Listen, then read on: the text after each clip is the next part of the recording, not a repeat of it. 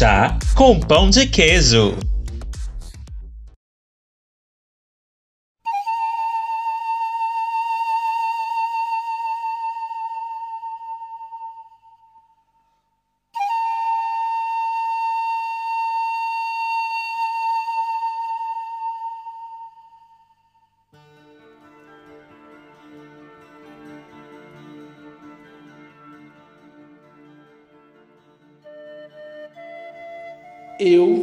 Escrevia peças e apresentava aos, aos diretores de circos, e eles respondiam-me: É apenas você ser preta.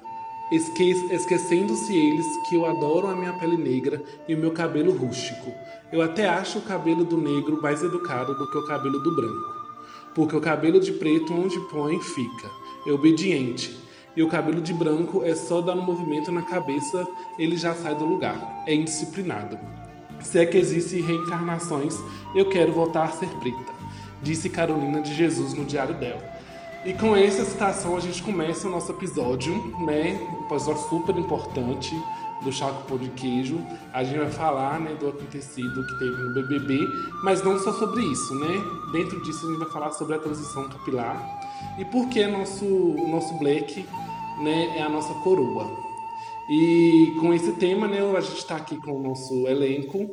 Eu, Matheus, arroba boióloga com Y, lá no todas as plataformas digitais. Tá aí os meus amigos Dai, Jonathan e Vanilla. Oi, oi. O seu cu desgraçado. Minha colega. Deixa eu só fazer um comentário, gente. Ó, quando a gente conseguir um patrocínio bom, a gente vai pagar. Um aulão de português e leitura pro Jonathan e pro Matheus. Mas foder. Vamos pagar, viu, Dai? Não tem que pagar Gay não sabe ler, um aulão de leitura. Não, gay tem um monte de defeito, né? Gente, eu fico de bobeira. Mas eu Ai, falei amigo, bonito, foi linda. Foi linda. A citação é linda, linda, linda. Citação maravilhosa. Gente, é, bom dia, boa tarde, boa noite. Nós vamos é, conversar um pouquinho. É, já adianto que aqui são opiniões é, que a gente vai dar. Não quer dizer que, que, que seja verdade, até porque eu não acredito em verdade absoluta. Mas é o que a gente pensa sobre o tema. Me sigam nas redes sociais, arroba Vanilla Fernandes. É, parem de ficar mandando nudes no meu, no meu Instagram. Falando sério, não tô, não tô zoando com isso. Para. Do nada eu abro assim um piruzaço no meu Instagram. Eu mando tudo pras gays. E se as gays ficar vazando, eu não tô nem aí, que eu não tô mandando ficar me mandando essas coisas. Gay não é gosto. confiável. E gay não é de Gay branco ainda? E por falar em gay, Uh! sou eu, gente, Jonathan. Tô aqui de novo. Como sempre. Me sigam lá nas redes sociais, John GMFS. Nossa, você viu pesado, diferente da Dai, tô aqui como sempre. Então, gente. Eu nem eu falei nesse aqui sentido. Esporadicamente, de vez em quando apareço, mas eu não poderia deixar de falar nesse tema, né? Que é tão eu. Verdade, amiga. Super. Vai lá, Matheus. E para completar, né, esse episódio maravilhoso, a gente chamou duas convidadas maravilhosas também. A Marcela, que já teve aqui no, no podcast, a gente falou sobre as vidas negras importam, né? Um Não dos foi primeiros. É, foi um dos primeiros episódios nossos. Acho que foi o quarto ou quinto. Eu até repostei ele. Quando teve o negócio do João, eu repostei ele, porque foi um episódio super importante. Que a Larissa participou também. Que é. Uhum. Nossa, foi tudo. Foi o quinto episódio nosso. Fogo nos racistas. Foi ótimo. E também a Carla, também como convidada. Eu quero que vocês apresentem, meninas, por favor. Pode começar, viu, gente? Não precisa ser graça, não. Vai lá, Marcela. Oi, Vai lá, Marcela. é, é, é por ordem de chamada. Oi, boa noite. Eu sou Marcela. É, arroba marsouza.psi, PSI. Delícia estar aqui com vocês de novo. Sigo aí Achei que era eu. construindo a minha existência preta, a minha existência potente.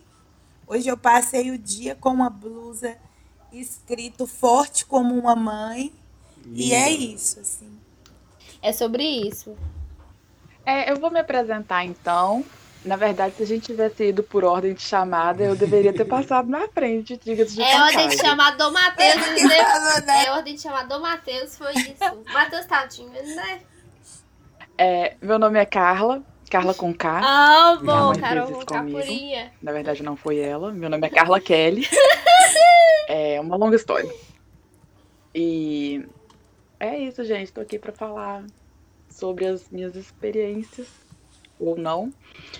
E rede social, arroba Carla Luz Costa, com underlines entre o Carla, o Luz e o Costa.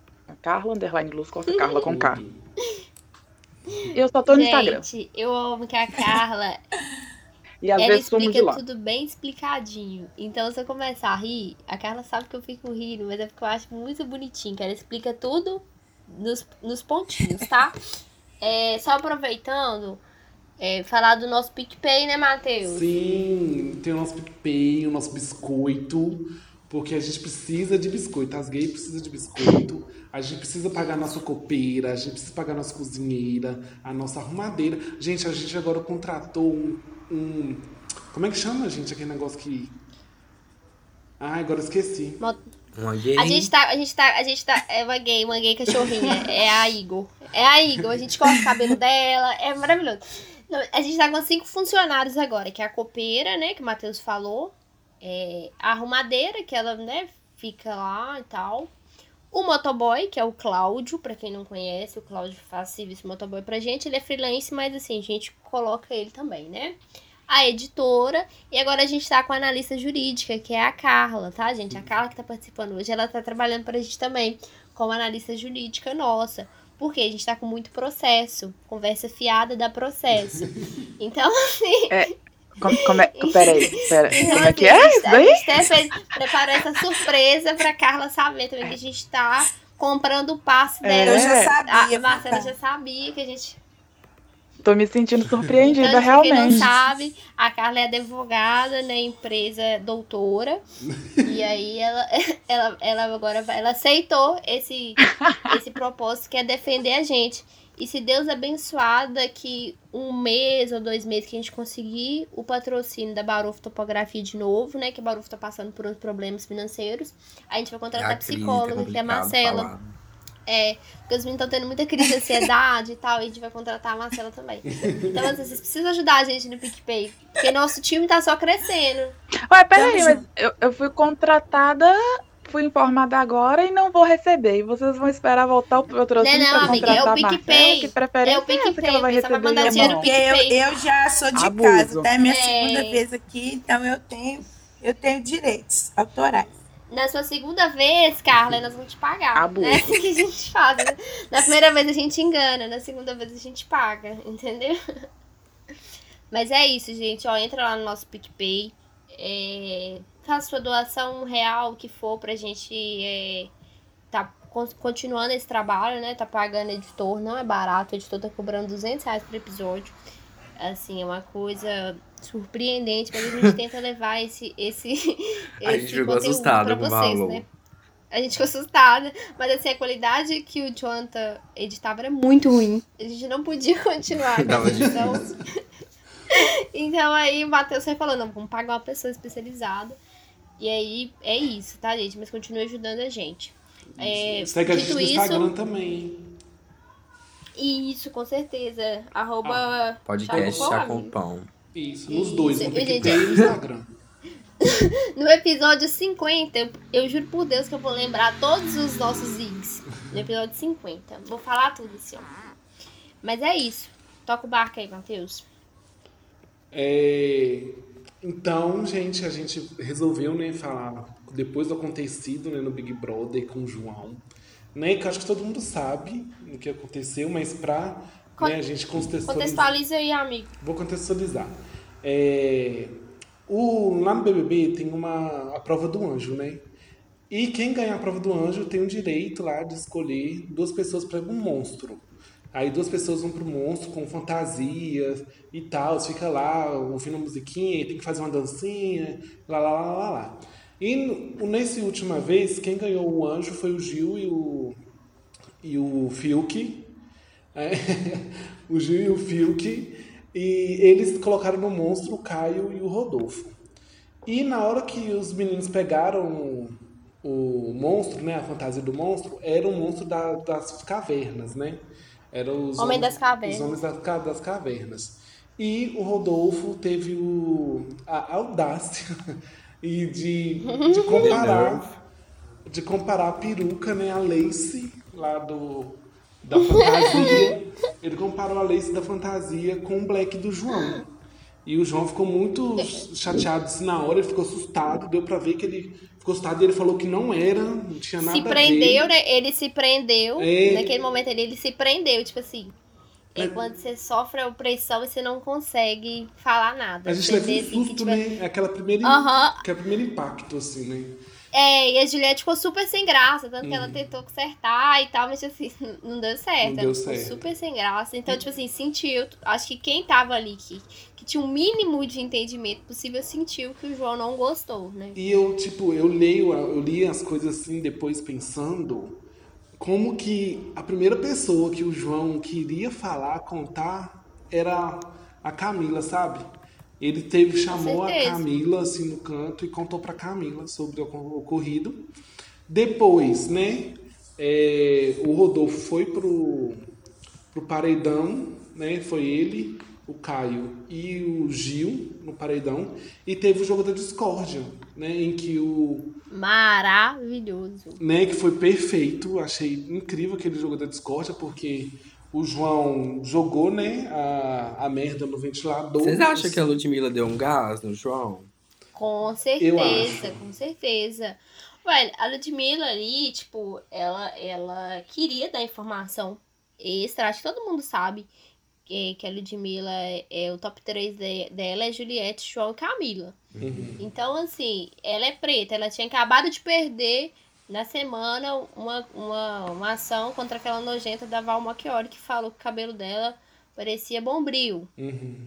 Então, assim, juntou tudo aquilo ali e ela meteu a bronca, velho. E os caras assim, pegou na hora, assim, pegou referência na hora. Eu Ele já tava que- esperando, que- né? Com certeza. E, e aí ela empoderou ele. Eu acho que, assim, é, o que a Ludmilla fez foi empoderar o João naquele momento ali.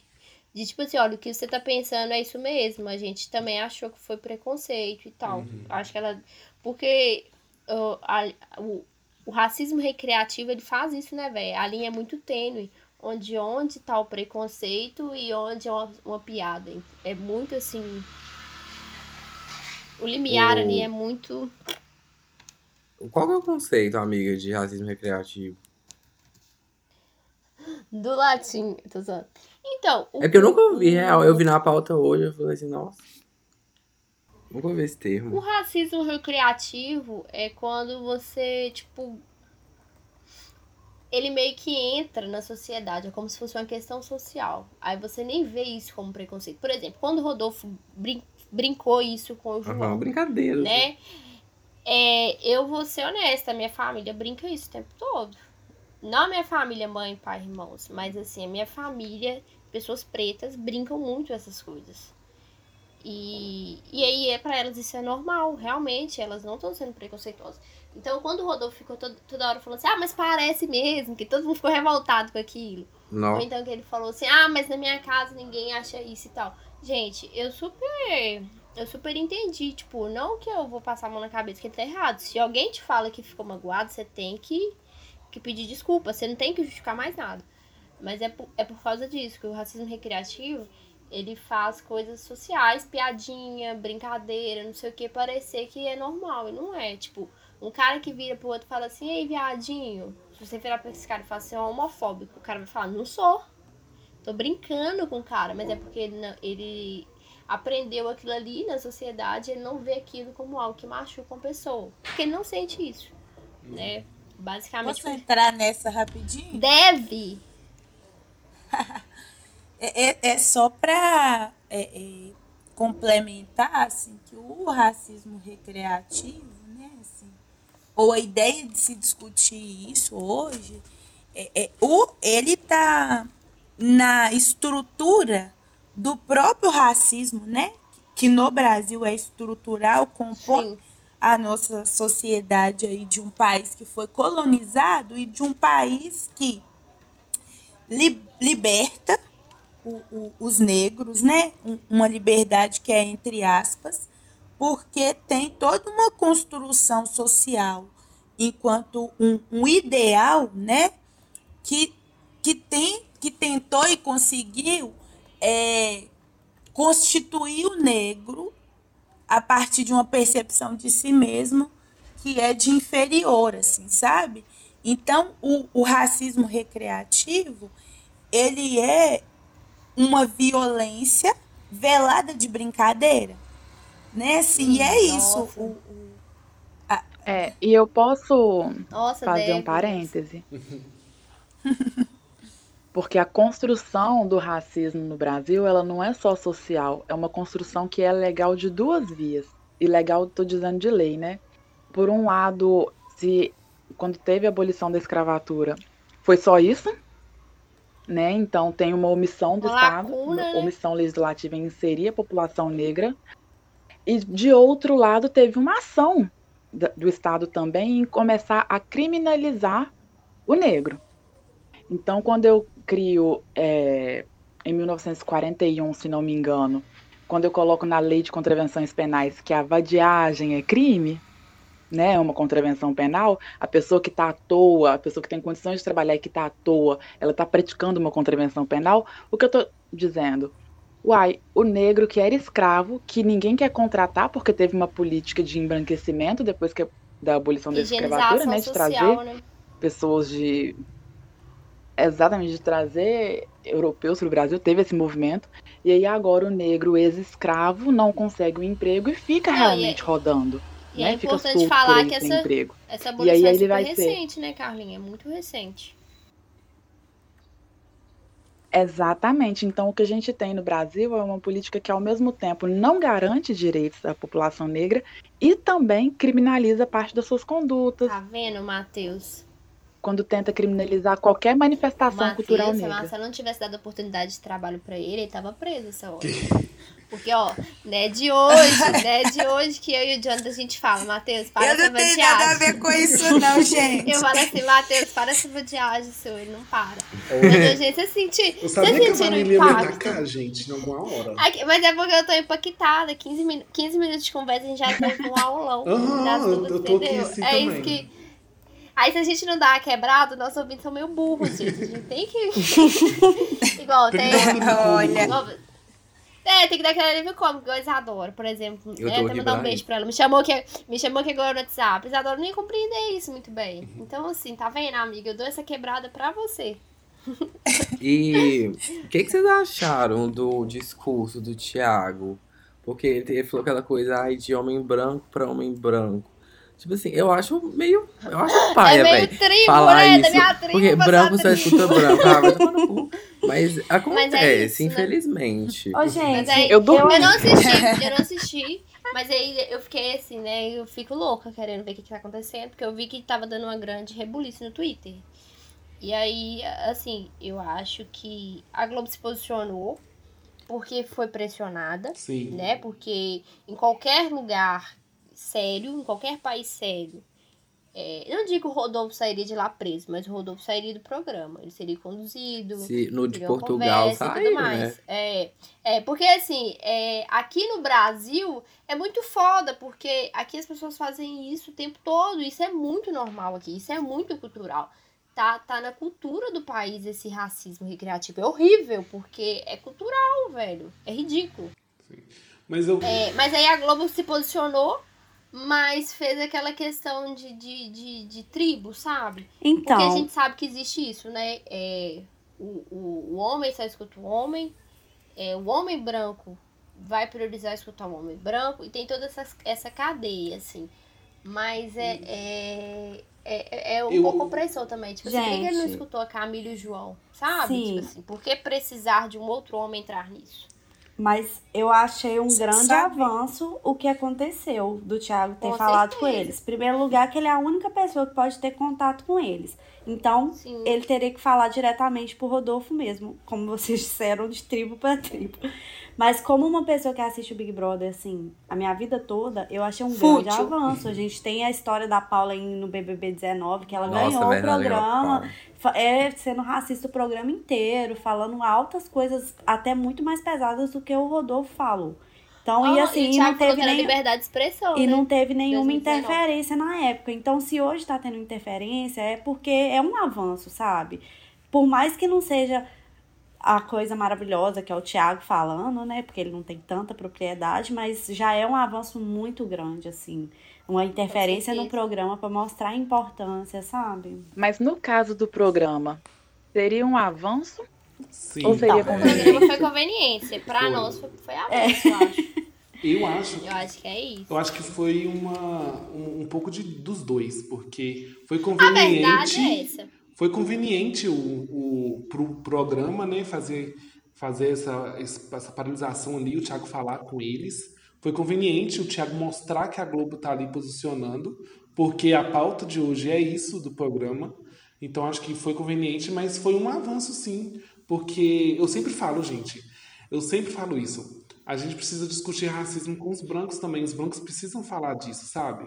Porque. Primeira vez que eu escuto o Matheus falando isso. Não, mentira, eu sempre falo. Não vem, não vem, tá? Nem vem.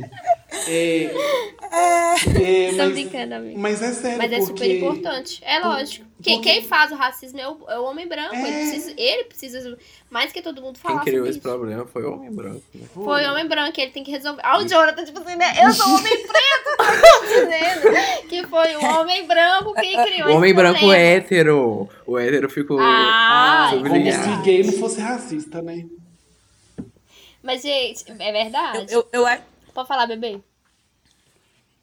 eu acho que é super interessante isso que vocês estão colocando, porque até fazendo um gancho com lugar de fala, né? Assim, tem se falado muito em lugar de fala. E eu, enquanto mulher preta, eu tenho algumas questões com relação a uma interpretação eh, de lugar de fala, enquanto assim, ó, eu, enquanto mulher negra, é que posso falar do racismo. Claro que o racismo ele é um- uma experiência que é singular, é, mas ao mesmo tempo a gente fala tanto do racismo enquanto estrutural, né? Estrutura inclusive de um discurso, né? A gente está falando aqui do racismo recreativo, que é algo que está no nosso discurso. Então, assim, eu acho que a gente vai avançar ainda mais quando, de fato, eu, é, eu não assisto o Big Brother, mas eu vou acompanhando as repercussões. Aconte- aconteceu o que aconteceu, assim, de um homem branco se, se apropriar, né, que seja por conveniência ou não, da luta antirracista, sabe? A gente, eu não estou dizendo que é o branco que tem que falar do racismo. É eu que tenho que falar do, do racismo de cada dia que eu sofro, inclusive enquanto uma mulher preta, porque tem outras nuances de ser mulher, né? Assim, mas é, o racismo, sobretudo o racismo na- no Brasil, ele é um- uma luta, ele é uma pauta que é de todos, assim, sabe? Quem é o, o sujeito que ele é branco, ele precisa é, entender que ele tem um lugar de privilégio, um lugar de privilégio que é estrutural, um lugar de privilégio que, que já está na, na, na, estrutura mesmo. Vou dar um exemplo de um evento que eu participei ontem, é, que, que foi muito legal, uma fala de uma pessoa dizendo, e a gente estava discutindo racismo, e aí essa pessoa diz assim, há um tempo atrás a gente não estaria discutindo racismo aqui, é, em um evento de psicanálise, com essa quantidade de pretos. Eu já tomei a palavra num evento sobre racismo há dois anos atrás, três anos atrás, é, que a plateia era composta, em sua grande maioria, por pessoas brancas, assim. Então, racismo é coisa de branco, sim, sabe? Eu acho que a gente precisa avançar é, das tribos, assim, sabe? Até pegando algo que vocês colocam. Tá, a gente precisa falar de tribo para tribo. mas a gente precisa falar numa linguagem que todos compreendam e da qual todos se apropriem, sabe? É função minha enquanto mãe educar meu filho de uma maneira antirracista, mas é função de todos nós, sabe? É, é só para pensar Nossa, nisso, porque senão a, a gente a gente vai para um lugar de que é, é isso assim. Então só só o preto vai discutir o racismo, não. Não, é, senão você não avança. racismo, Né? Eu acho que, sabe? que quando a gente Sabe? faz essa, essa mescla, é, a gente sai da bolha e a gente começa a conversar com todo mundo, aí a gente começa a compreender melhor as coisas. Tipo, eu consigo pegar um pouco do seu ponto de vista, um pouco do ponto de vista de Carla e todo mundo, e a gente vai fazendo uma junção, assim, do, do que é realmente é, tal situação. Igual, por exemplo, teve uma, um- uma, uma brincadeira transfóbica, né? Que sempre tem, né? Uma brincadeira transfóbica que chama transfobia. Teve a situação de transfobia e aí é, ninguém falou nada, tipo assim. E, e aí Carol, Carol Gongava falou assim, não, porque eu estou no meu local de fala. Não. O, o local de fala, ele quer dizer que, por exemplo, se estiver numa discussão sobre black, e aí tiver uma pessoa com cabelo black lá, e essa pessoa começar a falar, eu vou escutar essa pessoa. Mas se ela não estiver lá e eu tiver algum conteúdo, alguma informação para falar sobre isso, e para enriquecer o, o, o diálogo, eu vou falar. Eu acho que é, é mais sobre isso. As pessoas confundem muito essa questão de local de fala. O local de fala não é você se silenciar, o local de fala é você saber escutar quando tiver alguém para falar para você e no momento que você, que essa pessoa não estiver, você falar, você ser porta-voz disso também. Porque senão fica só uma coisa presa ali, só entre tribos, né? Igual o Marcelo falou, fica só entre tribos e a gente nunca consegue é, chegar em um consenso, né? É, mas é igual a Marcela falou, né? Eu acho que a gente deveria mudar esse termo local de fala e usar mais tipo local de vivência, porque a gente tem. a gente- eu posso falar da minha vivência, mas eu, Sim. como homem né, preto, igual, a- igual, por exemplo, a Marcela falou de, da mulher preta, eu não tenho como falar da vivência da mulher preta, mas eu tenho empatia pela, pela luta dela. Eu, sei, eu não sei o que ela passa, mas eu posso, né, num, numa eventual situação, falar né, sobre o racismo que a mulher preta sofre. Mas eu não tenho a- Sim, você- como falar da vivência dela, falar o que que ela sente, como que é no dia a É dia. porque você não vai estar falando como mulher preta, Não. você tá- vai estar falando como Mateus, que escuta mulheres pretas e que vai transmitir o que elas passam pra você. É muito simples isso, as pessoas que, que colocam é, esse tanto de empecilho nessa situação assim. Aí realmente vem o tal do mimimi, né? Que a galera quer, quer problematizar demais e quer fechar muito o circo. Eu sempre falo, gente, se a pessoa é seu aliado, não afaste essa pessoa, mantenha essa pessoa perto. Porque nós que somos minorias, a gente tem muito pouco aliado. E assim, se a gente não discutir racismo com o branco, a gente tá fudido, porque quem faz o racismo é o branco. Então a gente precisa o tempo todo discutir racismo com o branco. Esse elenco do Big Brother, eu brinco que ele é péssimo, assim, o Thiago tem ódio desse elenco. É, né, tem, desde, desde 20 dias de Big Brother já sabia quem ia ganhar o programa. Então, mas assim, é, em, em determinado momento, eu acho que a, a escolha das pessoas foi muito pensado nisso, porque é o que a gente tá vivendo, né? O Rodolfo falou assim: ah, a galera de hoje em dia é a galera do mimimi. A galera não me tirou, então é porque eu não fui racista, ou porque eu não fui homofóbico. E isso foi um problema. Manter o Rodolfo foi um problema, porque deu a entender que ele tava certo. Ele realmente foi lá, pediu desculpa pro Fiuk e tal, que eu achei uma palhaçada também. Mas pediu desculpa pro Fiuk, e aí depois ele ficou. E aí ele falou, não, gente, eu tô certa, eu não fui homofóbico. E aí, eu acho assim que ele foi, foi o, o foda, porque ele começou a soltar as cagadas dele toda. Porque ele achou que o público tava validando o que ele tava fazendo. E assim, quando o Boninho coloca essa galera da, da, da discussão, essa galera que, que, que tem um- uma, uma, uma ideia bacana social, eu acho que ele pensava que ele ia fazer um programa tipo que Manu Gavassi fez, só que de uma forma muito ampliada. Só que assim, a galera quis militar demais, quis fechar demais, quis atacar demais. E não é assim. é assim. Infelizmente, eu super compreendo o discurso da Camila, a gente tá cansado de ensinar. Mas infelizmente, em alguns momentos a gente ainda vai ter que parar e falar: olha, cuzão, não é assim. Olha, desgraça, a vida não é desse jeito. Porque senão a gente não consegue avançar, não tem jeito. Infelizmente, não tem jeito.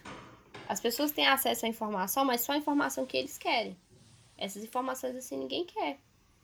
A verdade é essa. Porque vai tirar elas de um lugar de conforto, elas sabem, né? Lógico. É assim, ninguém quer se sentir desconfortável, né? Ninguém quer. Então. E também tem a questão de que a lógica da rede social é que você consome o que você gosta, né? O algoritmo tá aí para isso. Então, limita muito. Se a gente não começa a expor para quem tá perto, a pessoa vai ver só mais do mesmo. Eu pesquiso hoje de manhã sobre praia no Instagram e vai ficar aparecendo anúncio de hotel de praia mesmo. E isso serve para todos os assuntos. Sim, gente, tem, um, tem um documentário que fala sobre isso, o negócio das redes sociais.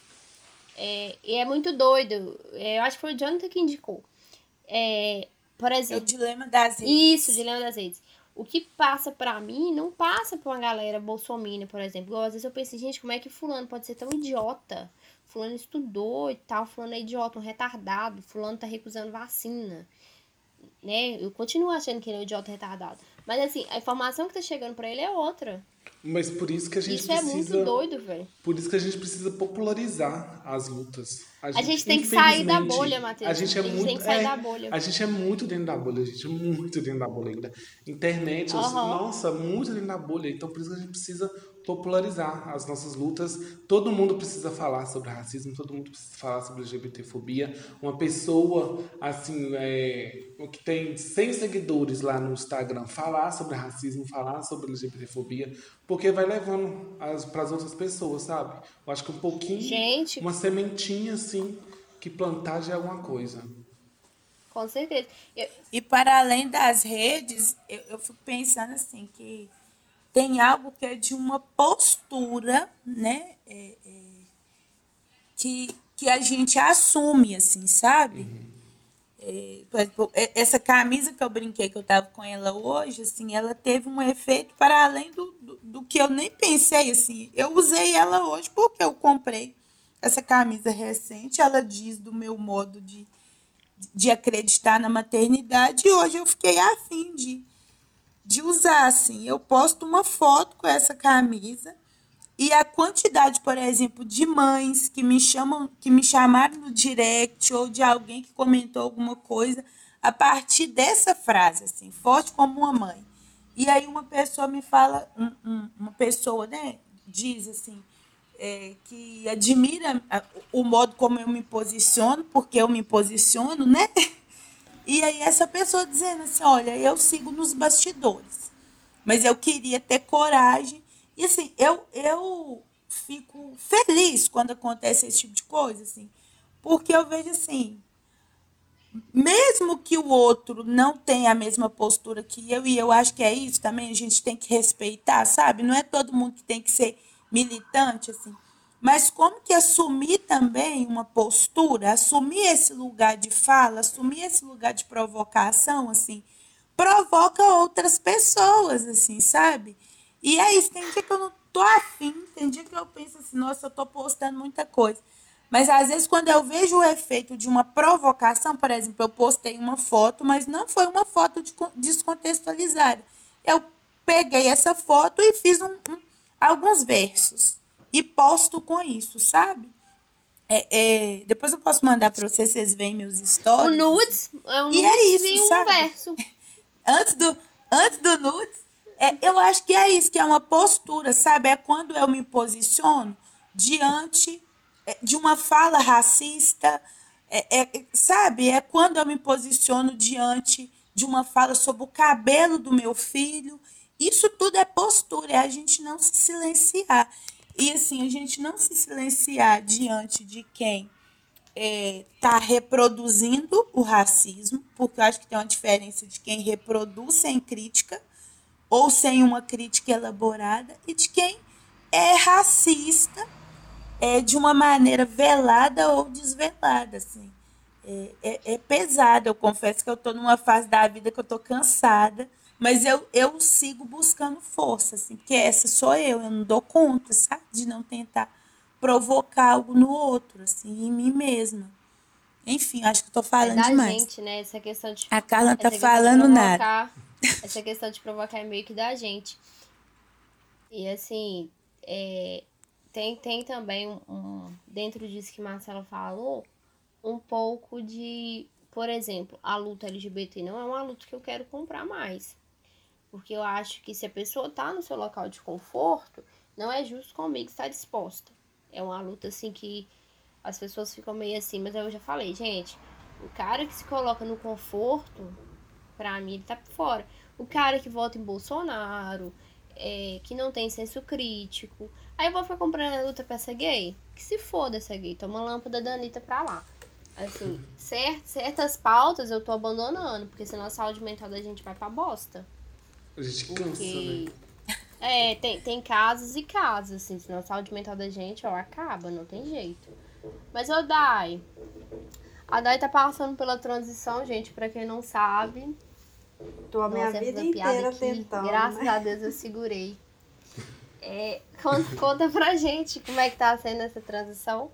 Então, gente, não é a primeira vez que eu tô passando pela transição. É a terceira ou a quarta vez, tanto que eu nem sei. Mas eu, eu estava falando sobre o que tem, o que tem me dado forças pra continuar. Porque, gente, não é fácil, é muito difícil.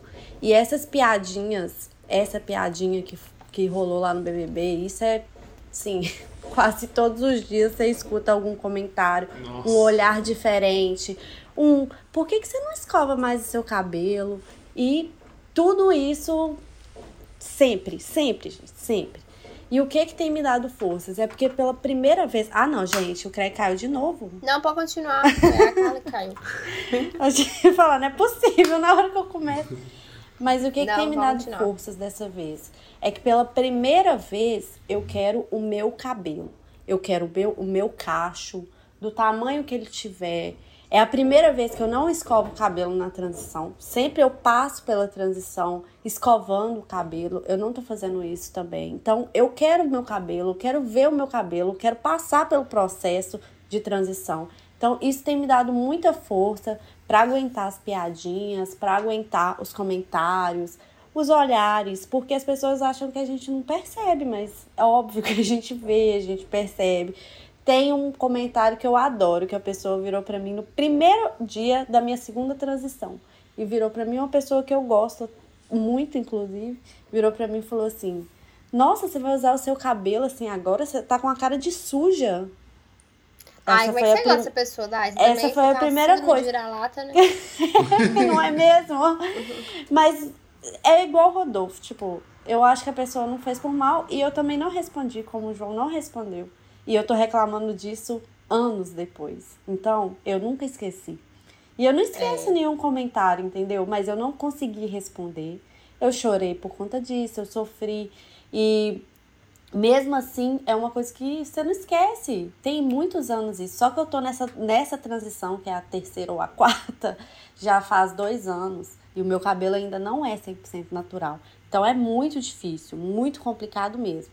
Mas eu acho que vale a pena. Eu hoje, sinceramente, eu amo muito meu cabelo. Eu não não tenho, se onde eu vou, eu vou com meu cabelo enrolado. A última vez que eu escovei cabelo tem meses, meses. É, passei o primeiro Natal, o primeiro Réveillon de cabelo cacheado, então isso pra mim foi uma, um grande passo. E o que, que eu quero falar pra você que tá passando pela transição, que quer passar pela transição, que já passou pela transição e desistiu, mas ainda tem vontade de ter o cabelo natural, cria forças em você, em ser você. Não olhe o cabelo de ninguém, porque cabelo cacheado de ninguém é igual. A forma de tratar, nenhuma é igual. É, cada cabelo tem um tipo de cabelo, tem a curvatura do cabelo. Então, pesquisa. Pesquisa sobre cabelos. Testa creme. Gente, tem época que eu tava lavando meu cabelo todo dia, gente, pra testar creme. Então, assim, testa É porque você tem creme. dinheiro, né, Dai? Não. Isso também. Mas Não é, gente? Aí, calma lá, né, Dai? Tem, tem vários Testa cremes. creme. Não, gente, tem vários cremes que são muito baratinhos que dão super certo no meu cabelo. Você vai indicar pro pessoal. Vou indicar, vou indicar. Isso. Então, é, tem cremes baratos, não, assim, não precisa ter dinheiro, eu também não tenho dinheiro, assim, não, igual a Vanilla tá falando. Mas Tem sim. é isso, gente. Né, A Matheus? Dai não querendo ser roubada. É isso, gente. Cria forças em você, no seu coração. Virou um Mas você tá gostando? motivacional. Você tá se sentindo bem com o cabelo cacheado? Cara, eu tô muito feliz com o meu cabelo, de verdade. É, eu, pra eu não tá escovando o cabelo, gente, isso pra mim foi um avanço, assim, enorme. Por mais que eu usasse meu cabelo cacheado, quando eu ia numa festa, quando eu ia num evento, quando eu ia me arrumar, quando eu ia me sentir bonita, eu escovava o cabelo. Se eu tinha uma ocasião especial, eu não ia com meu cabelo cacheado, eu escovava ele. Agora não, hoje eu tô indo, eu tô, esse é meu cabelo e quem quiser que aceite, gente, ó. É isso aí. Não, com certeza, amiga, eles lutam. Mas eu tô falando isso porque tem gente que não consegue se sentir bonita com o cabelo cacheado ou com cabelo natural, né? Entre aspas. E tá tudo bem, né, gente? Tá, eu acho que ninguém é bem, eu obrigado também também a passar por transição. Eu, né? eu acho que a transição é a libertação, a libertação do produto químico, a libertação né, do, do- dos trem lá que tem que fazer, que eu não, não vou entrar muito no mérito porque eu não tenho propriedade pra falar sobre isso. Mas assim, eu acho que quem também não, não, não gosta, não tem problema, né? Tipo, Eu acho muito errado essa ditadura de quem tem o cabelo cacheado. É obrigatório usar o cabelo cacheado. Não acho isso. Eu acho que você que quer usar o seu cabelo cacheado, você tem capacidade, vai sofrer por um tempo, vai. E vai sofrer com os comentários, vai. Mas depois vai valer a pena. Mas se você não quer, você quer fazer sua progressiva, você quer fazer seu alisamento, você quer fazer alguma coisa que só solta os cachos, você quer fazer suas mechas, você pode fazer à vontade. Não é a minha vontade. Eu quero ver o meu cabelo, quero ver o meu cabelo crescer, eu quero sentir cada cachinho dele. Mas não é necessariamente que todo mundo é obrigado a ser assim. Não acho isso legal.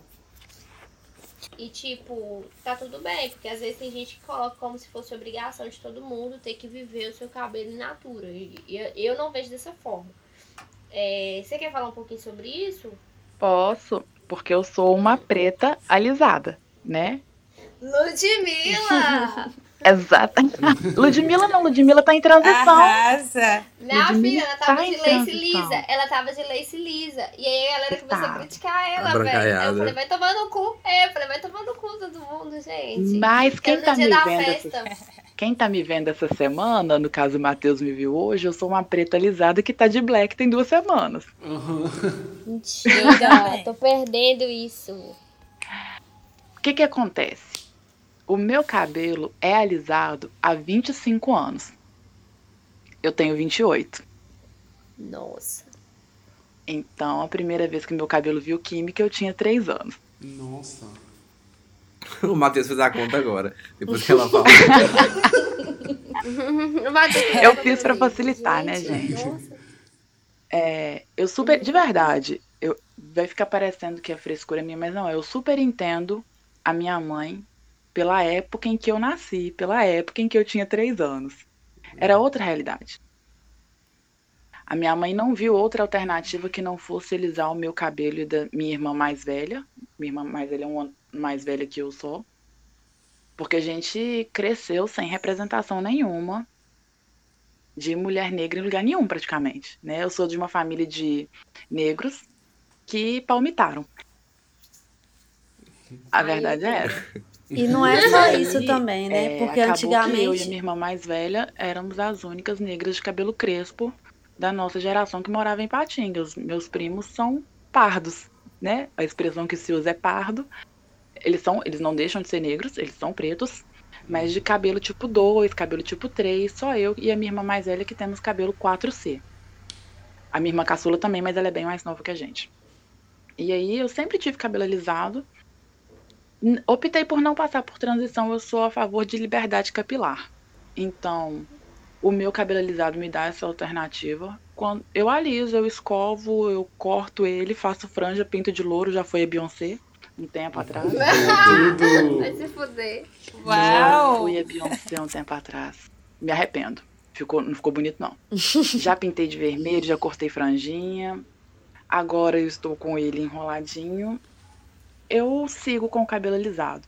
Já pensei em passar por transição, mas o meu cabelo é a maior expressão do meu humor. E eu sinto que se eu passar por transição, eu vou ficar preso um período.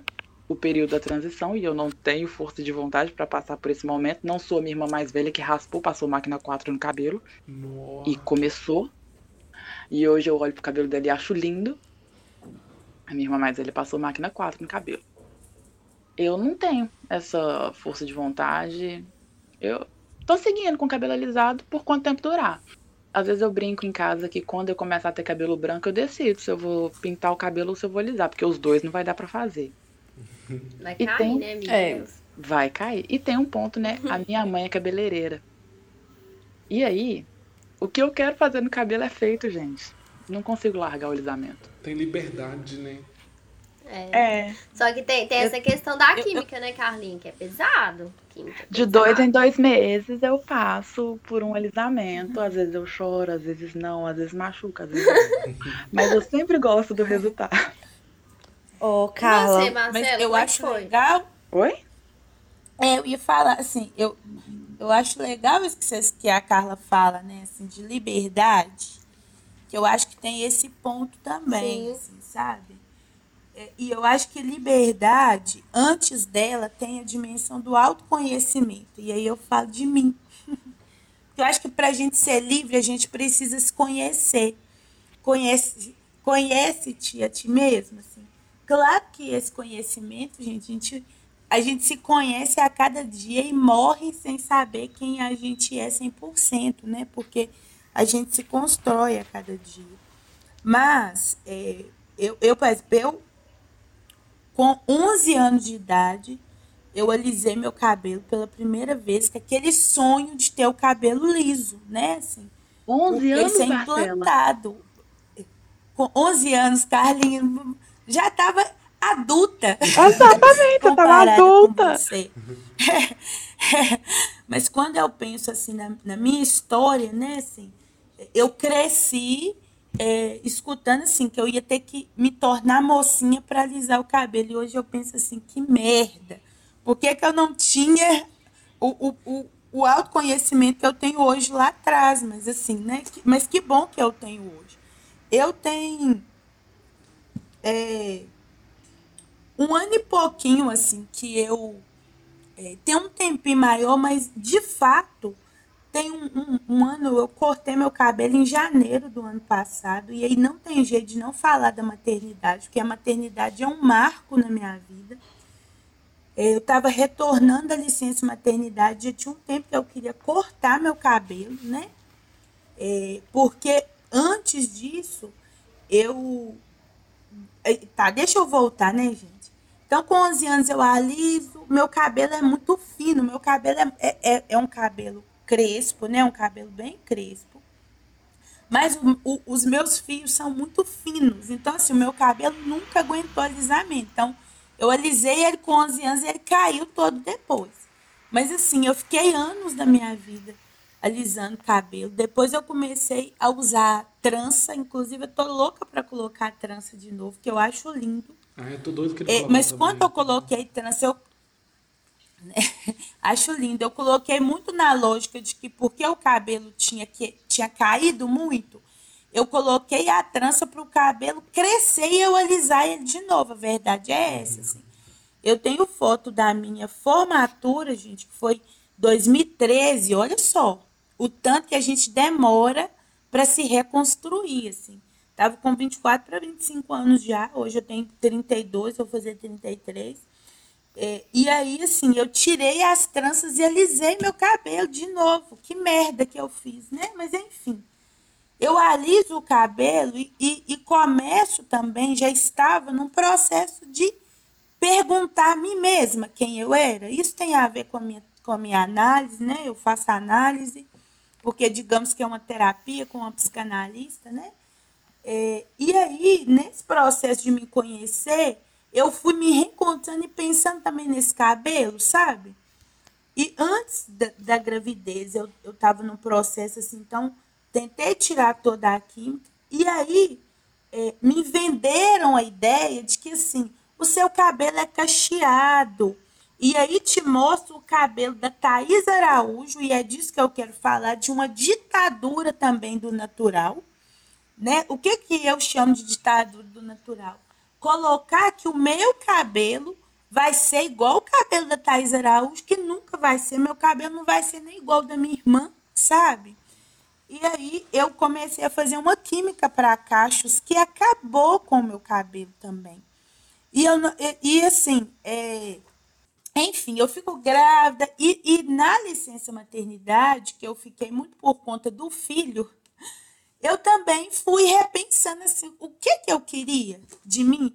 E eu falei, ah, eu preciso cortar esse cabelo. Eu, eu, eu, precisei fazer isso, sabe? Eu cortei meu cabelo assim, tipo, na máquina 1. Gente, foi libertador, né? Então, assim, cortei meu cabelo em janeiro do ano passado. E aí, assim, o meu cabelo, ele tem um processo que é dele, que é de um, de um crescimento que não é tão rápido, sabe? É, é... Mas o meu cabelo hoje, por exemplo, ele tá de um jeito que eu super tô amando. Eu estava me aproveitando da fala da Marcela para dizer essa química do cacho, né, que o pessoal vende, que o cabelo vai ficar cacheado, é a química mais forte que tem, é a amônia. Eu não sei se algum de vocês já usou amônia no cabelo, a Marcela vai lembrar que quando usou tem um cheiro horrível. Porque quando eu era criança, eu falo que eu sou uma preterizada desde sempre, mas eu já passei por vários processos. E a gente fazia permanente afro, que era o que estava na, é, na moda na época. Então eu, eu, passei por uma. Há muitos anos atrás se usou esse tratamento de fazer caixa que faz hoje em dia. O cheiro ficava, e eu ia para a escola, eu era criança, e os meninos sentiam o cheiro de amônia, a sala inteira sentia o cheiro de amônia, e todo mundo comentava. Então a amônia é a química mais forte que tem. Por isso que o cabelo cai. Tanto é Pois é, tanto é que quando eu fazia, é, é, assim, o produto nem era mostrado, sabe? Eu falei, gente, isso aí tá estranho. E meu cabelo foi ficando de um jeito que eu falei, não é isso, assim, isso, isso não é o meu cabelo, sabe? Enfim, aí eu cortei meu cabelo bem baixinho, assim, confesso que eu tô no momento que eu queria cortar, eu queria raspar. Eu tô pensando assim, se eu quiser eu raspo, porque o cabelo para mim hoje assim é, ele é uma expressão de quem eu sou sabe?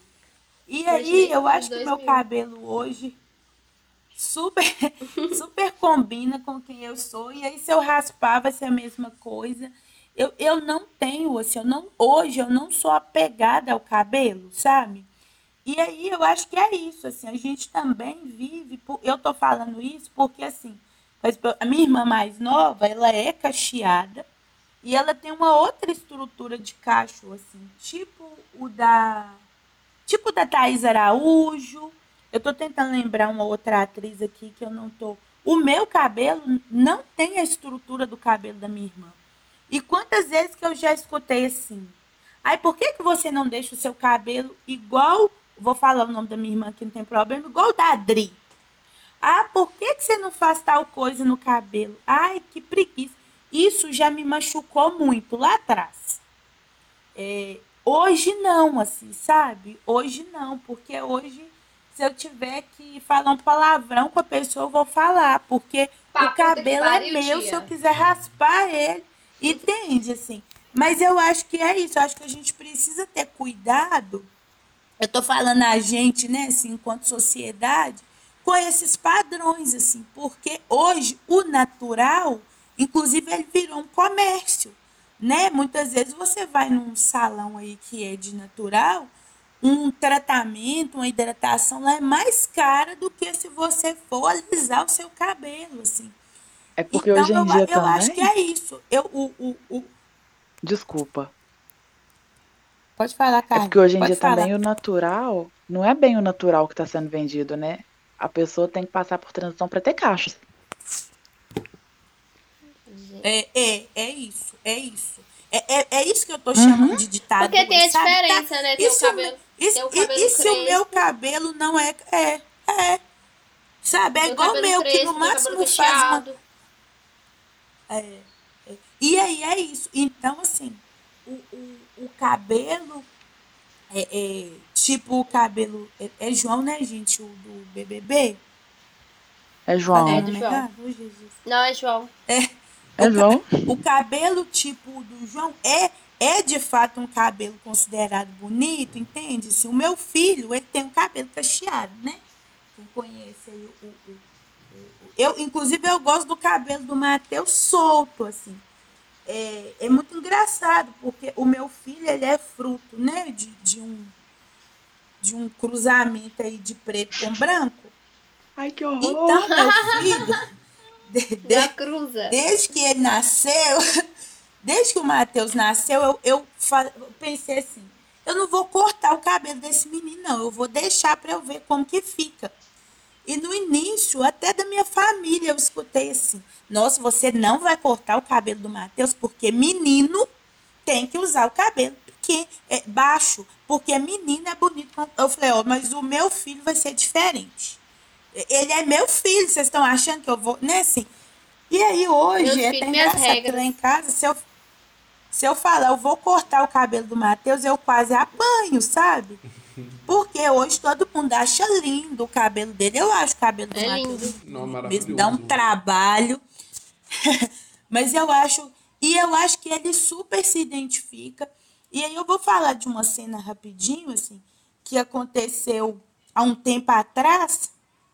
É, que um dia, não tem alguns meses, né? Assim, eu, eu um dia saí para almoçar com ele, assim, num lugar que estava mais vazio, para sair um pouquinho de casa, e tinha um menino black, né? Vou falar assim. Tinha um menino com cabelo natural. E quando esse menino vê o meu filho, ele fica descontrolado e vai lá perto e ele começa a falar com os amiguinhos assim: Olha, ele é igual a mim. Me deu vontade de chorar, porque é disso, gente, é de representatividade que, que se fala. Eu é vejo tudo. o quanto que, que o Mateus, hoje, quando eu pego um livro do Pequeno Príncipe Preto, um livro que, te, que ele tem, que chama Suvi, é da Lupita, que tem uma, uma menininha preta, e que a história fala que ela tem a cor da meia-noite, e que eu falo com ele, olha, Matheus, é a cor da mamãe. Que, qual, que é, qual que é a cor da mamãe? Ele fala, noite, noite. É, é disso, que, que, é, é disso que, que se trata, sabe? É, é disso que se trata. E eu acho que é, o que eu quero ensinar para o meu filho e o que eu tento, assim, é, enquanto uma, uma mulher que, que se nomeia feminista, assim, o que eu penso para outras mulheres é essa liberdade da gente se aceitar. Eu acho super bonito quando a Carla fala isso, assim. Que ela quer ser várias sendo uma, né? Eu escuto dessa forma. Porque eu acho que é isso. Eu acho que a gente precisa é, defender uma liberdade para que cada mulher seja aquilo que ela quiser, da cabeça é aos pés. Né? Não é verdade? E, sabe?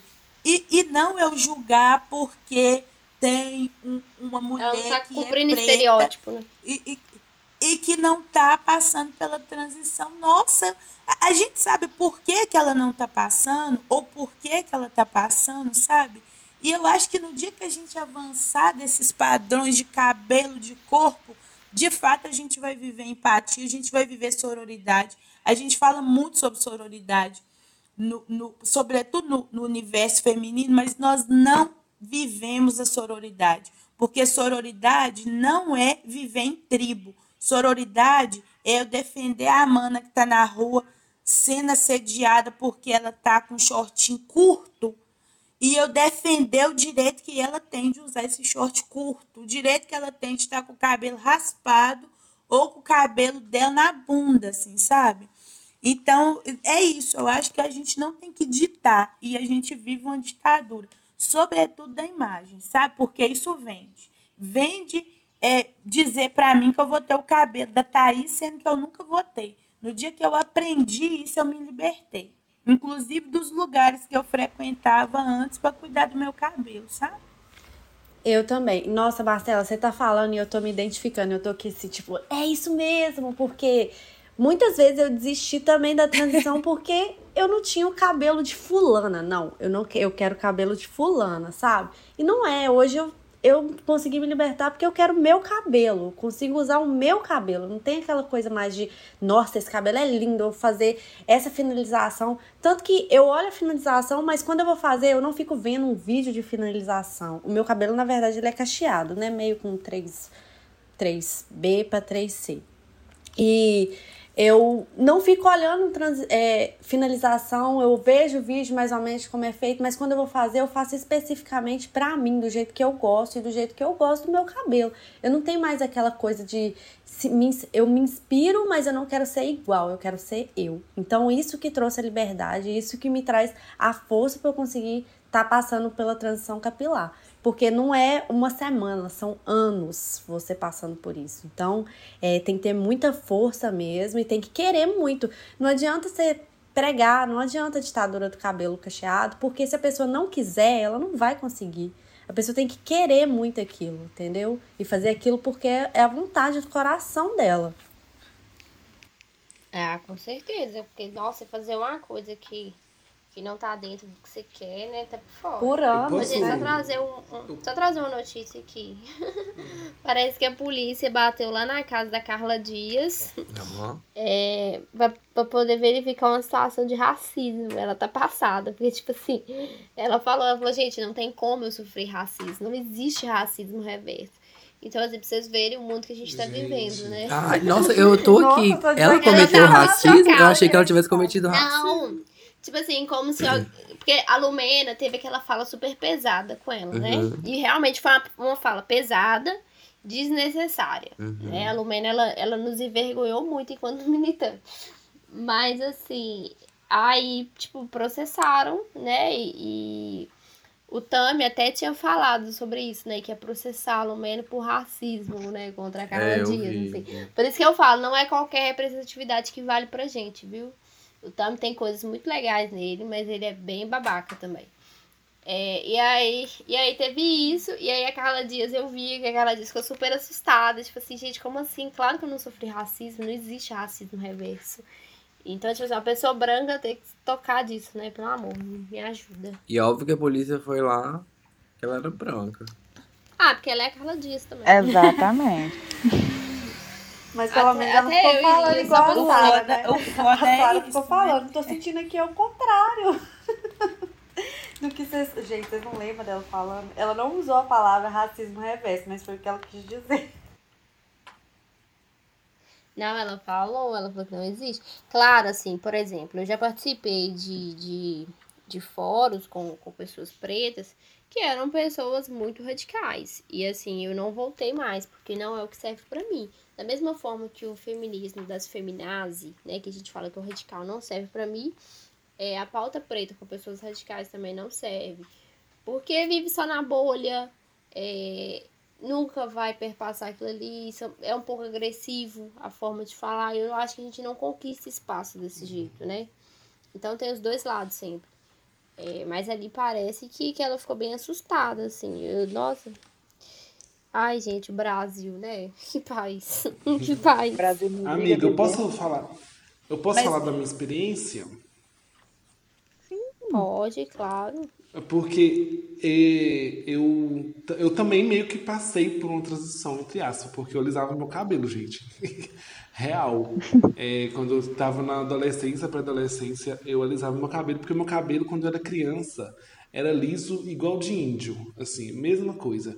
E a minha mãe raspou ele, assim, com máquina. E dele mudou, começou a mudar.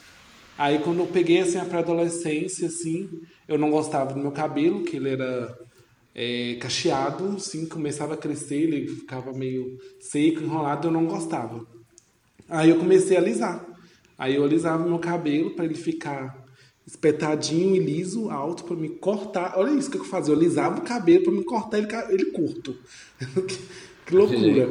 E aí, é, depois, assim, quando eu cresci, é, depois de o que? Eu tinha uns 18, deze- não, uns 16 anos eu parei de alisar. Aí depois comecei a usar ele só curtinho, sem alisar. E agora que eu voltei, assim, que eu falei assim, não, vou deixar ele crescer, porque eu queria saber como é que era o meu cabelo. Porque eu não sabia que, que uma hora ele era super liso, depois ele virou assim. é, ele ficou encaracolado, que era é, é, crespo mesmo, e depois ele mudou totalmente, que agora ele tá cacheado. Eu nem sei qual que é a numeração do meu cabelo. Mas o que me deu força foi a minha irmã. A minha irmã sempre assim usou o cabelo cacheado, nunca passou por transição. É, minha mãe não, não, não gostava, Mas ela, depois de, de velha, ela nunca quis alisar, nunca quis fazer nada com o cabelo. Aí ela aceitou o cabelo dela, e olha que ela é mais nova que eu.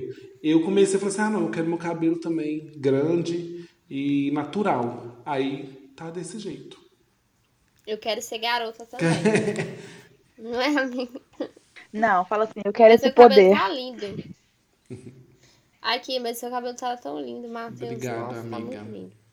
Tá muito lindo. Nossa, tá com os cachinhos tão bonitinhos. E ela é amiga, será que eu corto? Eu não, doida. Estou crescendo. Não, não corta. Ó, que louca! Por que Eu você ia cortar um dia desse. disso? Desgraçada. Por que você não me perguntou também? É, Matheus, a nossa amizade, não sei não, viu? Oh, o ciúme, ciumenta. O Matheus é assim, né, Dai? Se ele não tá precisando de emprego. É, eu sei muito bem. Eu de vez em É, quando não é, Dai? Matheus é direct. assim? Valeu. Eu que sei, É eu assim, é Dai, que sei. A Dai sofre com o Matheus. Ô, gente, mas assim, alguém mais queria falar alguma coisa sobre o tema? Fazer alguma, alguma colocação? Porque eu acho que a gente já tem que começar a avançar por Eu- causa do tempo, né? Eu só queria, tipo, deixar, assim, no ar, acho que todo mundo falou, acho que foi um ponto crucial com todo mundo, para cada fala, assim, que a gente teve, que é liberdade. Você usa o seu cabelo do jeito que você quiser. Se você quiser alisar, pintar, cortar, raspar, deixar grande, cacheado, tu- você usa o seu cabelo do jeito que você quiser. É uma liberdade, porque, igual a Carla falou, o cabelo, né, as mudanças que ela faz no cabelo dela é ela. É o jeito dela ser. E, as, e igual a Dyke, que é o cabelo dela natural, também é ela. Entendeu? É o jeito dela ser. Então, tipo assim, é ser você mesmo. Se você quer cacheado, se você quer alisar, faça. Eu acho que é tipo cada qual com seu James Brown, né? Sim. Bem isso.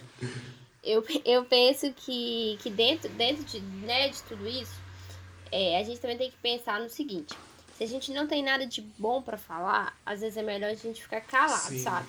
A gente pode ser várias coisas de- dentro da nossa mente. A gente pode ser racista, homofóbico, machista, o que for.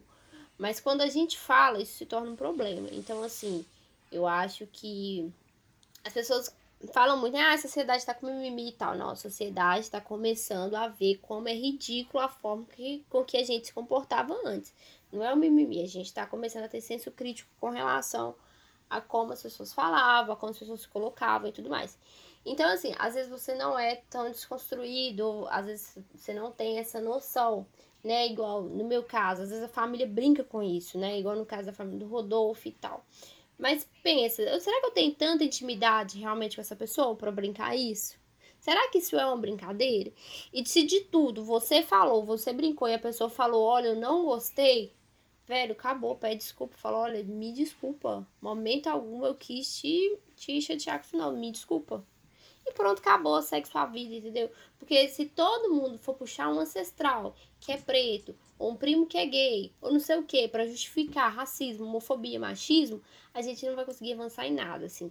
É, o que a gente precisa é que as pessoas elas tentem ao máximo se reeducar, né? Todo mundo tá passando por um processo de reeducação. Eu tô passando por esse processo. Tem 25 anos que eu tô num processo de reeducação. E até hoje eu não me considero um ser humano apto, né? E nunca vou ser, né? A gente nunca vai ser, porque a gente vive numa sociedade que também nos molda, né? É, mas assim, gente, ten- tentem é, ouvir, sabe? Ouvir. Olha, eu não gostei de tal coisa, velho, desculpa. E pronto, acabou, assim. Às vezes eu acho que você pedir desculpa e não fazer de novo, óbvio, né? É muito mais importante do que você ficar se justificando. Você fala, poxa, ah, porque meu tio é assim, meu primo, eu tenho cabelo assim. Velho, calma lá, não é assim. É, eu acho que, que a gente parar, pensar e se desculpar, às vezes, quase sempre, é o melhor caminho. Principalmente quando a gente não tem informação. E eu acho que, que é a gente também, assim, acho que é bem coisa de psicólogo né? Assim, que é a gente também buscar esse processo. Vou falar de novo da liberdade, né? Que a Carla falou, que me deixou capturada aqui, assim. Não existe liberdade sem autoconhecimento, sabe? É, Sim. tô falando uma postura verdade. de liberdade frente à vida sem autoconhecimento, assim. E aí, se você vai buscar autoconhecimento na terapia, se você vai buscar autoconhecimento estudando, né, se apropriando de algo, assim, é, da luta, da vida, não sei. mas acho que a gente dá conta, inclusive, de suportar essa violência né, que, que vem do, do outro é, de uma maneira tão intensa é se conhecendo, assim. Porque, igual eu tô dizendo, lá atrás, algumas coisas me machucavam, hoje não, porque hoje eu tenho um, um nível, assim, de autoconhecimento e, e, de saber sobre mim, assim, que, o, que o que vem do outro não não dói tanto mais, né? Claro que algumas coisas doem, mas talvez muito mais no sentido, em, em, outros sentidos, assim. Mas isso do cabelo, por exemplo, tá superado, sabe? Então, autoconhecimento é estratégia de saúde mental. Nossa, falou tudo. Com certeza. Eu acho que ter rede de apoio também é super importante também, né, gente? Referências. Claro. Ou quando a gente se conhece, a gente não, a gente não permite que as pessoas ultrapassem o nosso limite. Uhum. Então, assim, eu acho que, que se conhecer é importante para tudo. E aí, para quem você vai ser, para como você vai ser pro outro, para o que você vai permitir pro, do outro. Ah, é assim, é, é tudo. E a re referência, igual o Matheus falou, representação, gente. Eu cresci na década de 90. E negro na década de 90 aparecia na televisão a Globeleza dançando pelada no carnaval, a Glória Maria, que aparecia no jornal e eu era criança, era chato, ou empregado uhum. doméstico, ou quando tinha novela histórica, né, e era escravo. Então eu era uma criança que Nossa, queria ser Globeleza. O meu sonho, a minha expectativa de vida era dançar pelada. Gente, tudo que eu mais queria era dançar. Tudo que eu mais queria da minha vida era Ai, dançar pelada no carnaval. Eu queria ser globeleza. Porque era onde eu via a mulher negra, linda, todo mundo aplaudindo. E é importante, sim, uma criança hoje ligar a televisão e ver lá a Maju com cabelo natural, mas de repente ver outra negra também com o cabelo de outro jeito. Precisa ver pra gente se reconhecer, pra gente entender as coisas. Porque a Carla de hoje, é uma Carla que se alguém pegar grama seca no chão e falar que é meu cabelo que está caindo, sabe que não é. Mas a Carla, criança, no ensino fundamental, quando crianças pegaram grama seca no chão e falaram que era meu cabelo, voltou para casa chorando e não queria ir para escola no outro dia. A Carla de hoje sabe que o cabelo não é bombril, mas a Carla criança era chamada de assolã, então a gente precisa se conhecer, a gente precisa de rede, a gente precisa se ver nos espaços. Eu falo muito disso porque no direito você não vê muito negro nos espaços. Então, às vezes, eu vou para audiência e eu sou a negra e o outro negro é o réu. E o juiz é branco, Nossa. o promotor é branco, o defensor público é branco, né? Quando eu vou acompanhar. É... Às vezes até o sócio educado, todo mundo é branco. E quando eu advoguei, quando eu ia para tá audiência, na posição de opressor, né? E quando eu advoguei que eu ia para audiência civil, às vezes a preta era só eu mesma. Nem a parte que eu tava defendendo era preta, era só eu. Porque não tem, a gente precisa se ver nos espaços. E quando a gente não se vê, a gente não se reconhece, né? Aí não vem, se reconhece. a gente não consegue. Não, a representatividade é tudo. A representatividade é tudo. Ó, só, só, só fechando. Teve uma vez que tava eu e Bruno lá em BH. E aí nós fomos levar um computador para consertar. E aí tinha um cara preto, mais velho, todo arrumado, de terno e tal, dentro do elevador. E ele foi, falou comigo assim, qual andar? Aí eu falei assim, gente, que chique, que tem até o cara do, do elevador, né, e tal. Aí eu falei, meu andar, ele apertou lá e tal. Aí, do nada, é, parou no andar dele, que era o andar 19. Eu nunca vou esquecer isso. Aí tava escrito lá o nome lá, procurador não sei o que. Aí na hora que ele desceu assim, a menina que tava na recepção falou assim, bom dia doutor não sei o que. Aí eu falei, tá vendo Bruno? O cara tava só sendo educado e você pensou que o cara era do coisa do elevador.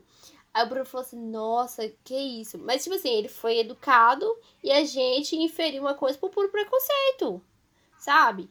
É, talvez se fosse um cara branco é, de terno, todo arrumado, e falasse a mesma coisa, a gente não iria pensar que era o cara do elevador.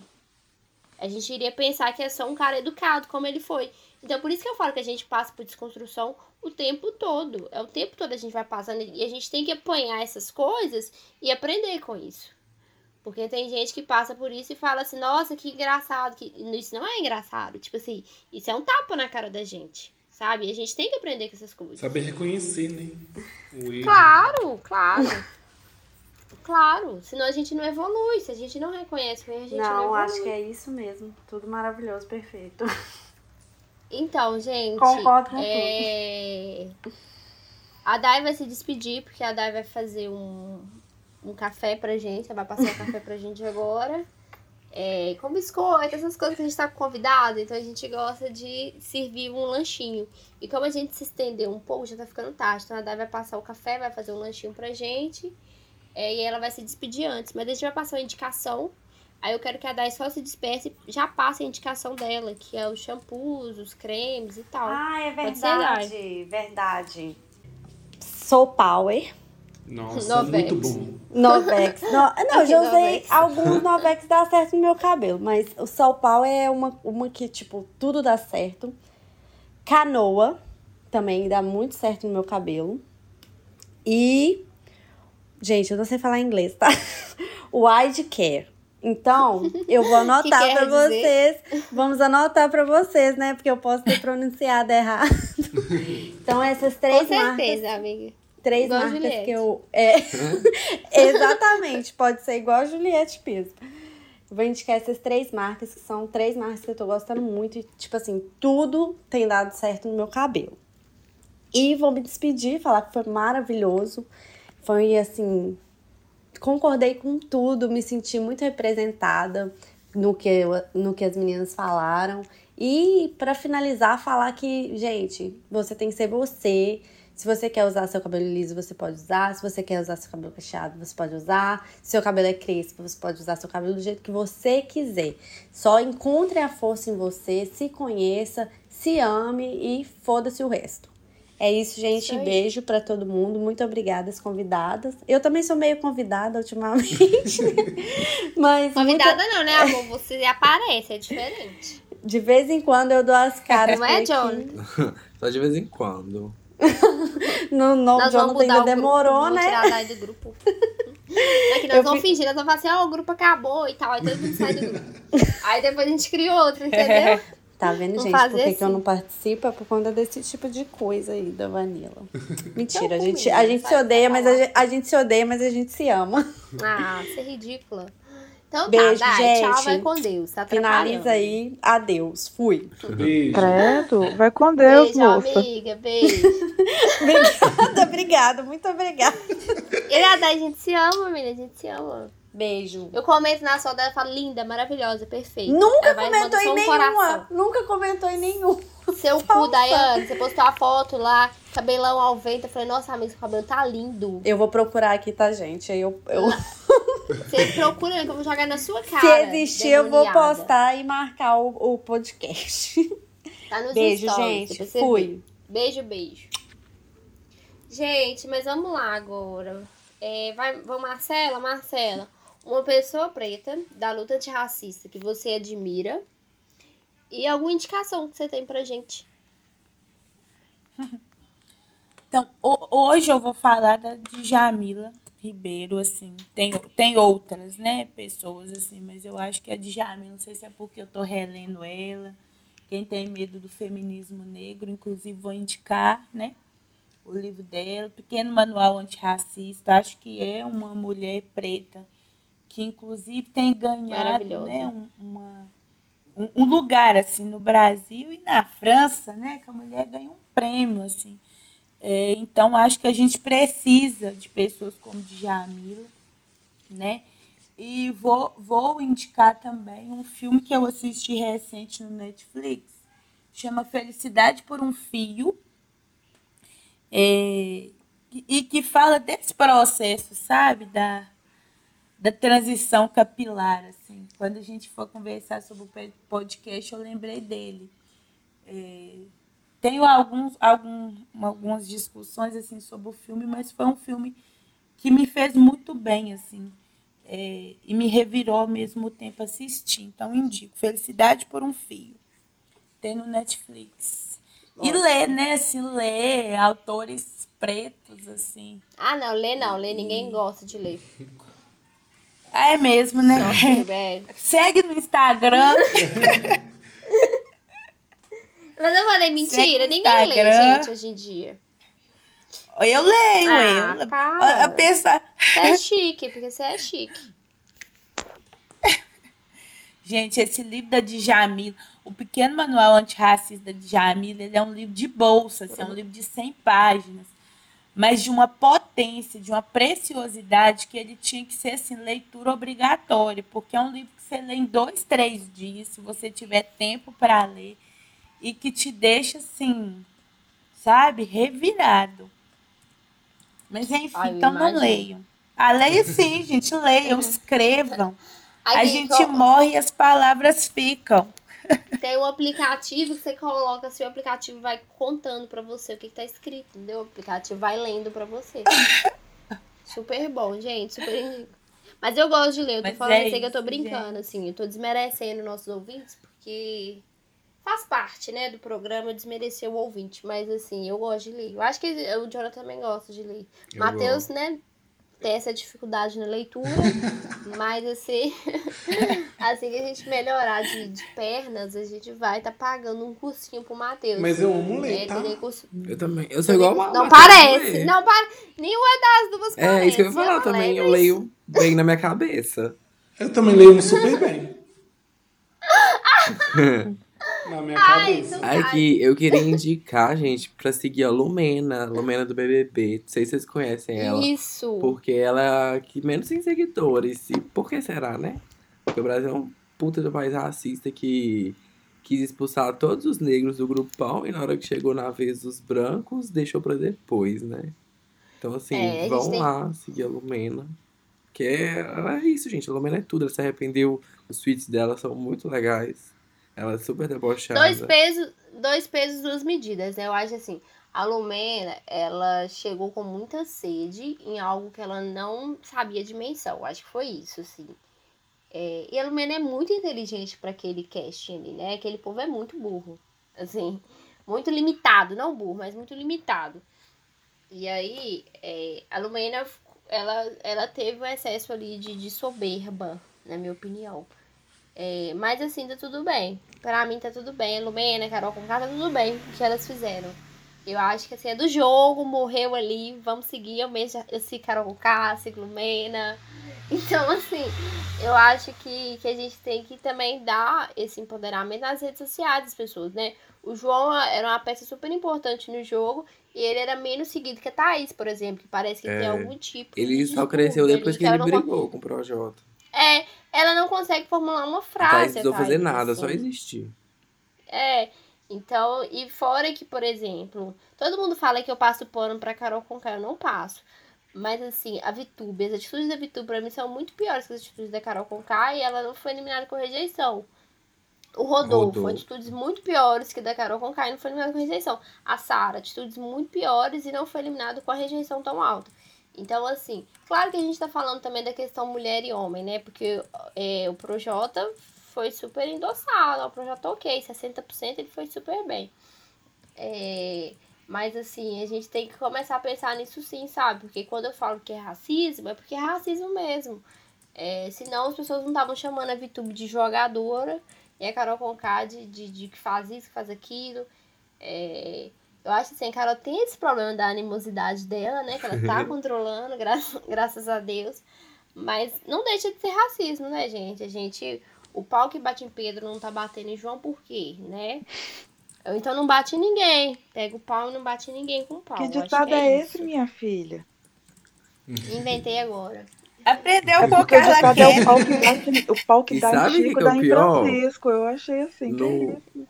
No subconsciente, quando teve o paredão da Carol, eu, eu tava votando contra pra Carol ficar, porque eu sabia que o Brasil era racista e que ia todo mundo votar nela. E quando era o Rodolfo, eu falei assim, não, vai dar merda e ninguém vai votar no Rodolfo. Então, assim, o povo é muito dois pesos, duas medidas, dá muita raiva. Com certeza, o Brasil é um lixo. Não deu certo, gente. Brasil não deu certo. Portugal, por favor, faça de novo.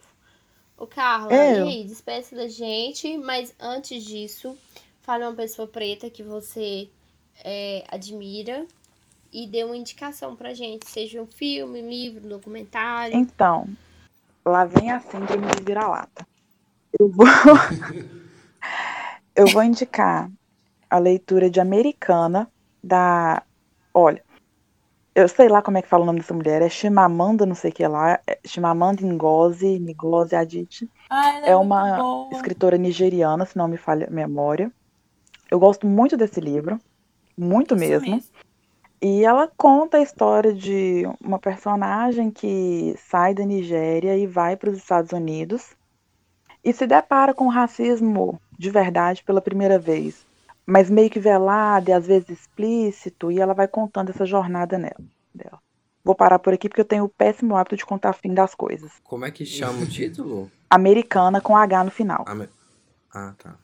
Americana. Americana. Masculina.